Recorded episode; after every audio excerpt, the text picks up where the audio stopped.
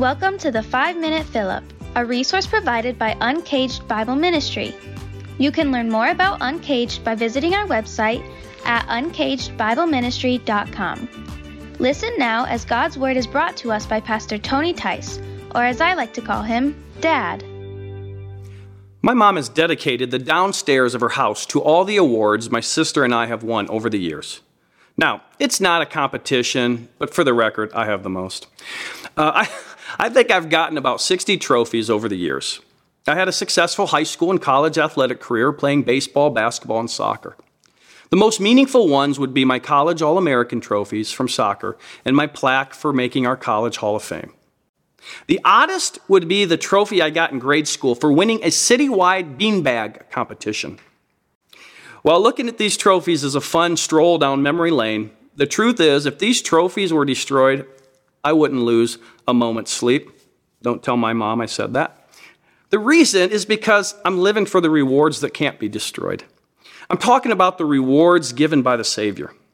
After each critique, Jesus gives to the churches hope of eternity if they would choose to listen to his instructions. Let's look at what they were for the four churches covered in this chapter. So we're going to go back now and look at some of the verses we didn't look at in the first four days of the devotional. Verse 7 To the one who conquers, I will grant to eat of the tree of life, which is in the paradise of God. Verses 10 and 11 Be faithful unto death, and I will give you the crown of life. The one who conquers will not be hurt by the second death. Verse 17, to the one who conquers, I will give some of the hidden manna, and I will give him a white stone with a new name written on the stone that no one knows except the one who receives it. Verses 26 through 29, the one who conquers and who keeps my works until the end, to him I will give authority over the nations, and he will rule them with a rod of iron, as when earthen pots are broken in pieces, even as I myself have received authority from my Father. And I will give him the morning star. So if you combine all of them, here are the promises of reward from Jesus eating from the tree of life, receiving the crown of life, not being hurt by the second death, which is the lake of fire, receiving hidden manna, receiving a white stone with a name on it, authority over the nations, and receiving the morning star, which is Jesus. Now, we're not going to dissect each one individually. But when you look at them as a whole, it's clear that the rewards are given when we get to heaven.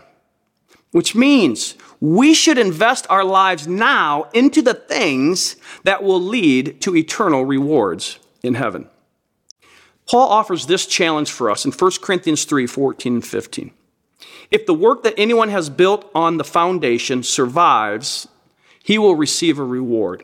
If anyone's work is burned up, he will suffer loss though he himself will be saved, but only as through fire. Some verses say, as one barely escaping the flames.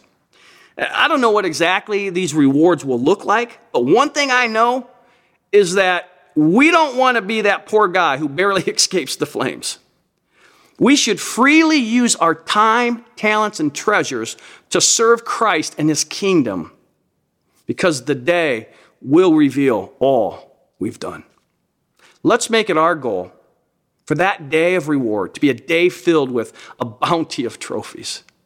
Though my guess is that when we see our precious Savior face to face, we will lay those treasures down at his feet. The presence of Jesus will be the only reward we'll really need.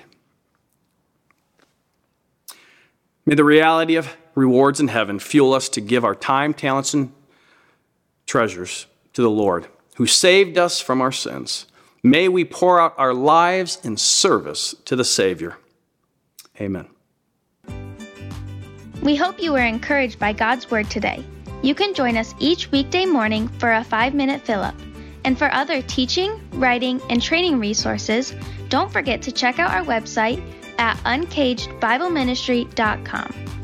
The mission of Uncaged is to help people fall in love with the Word of God so they fall more in love with the God of the Word.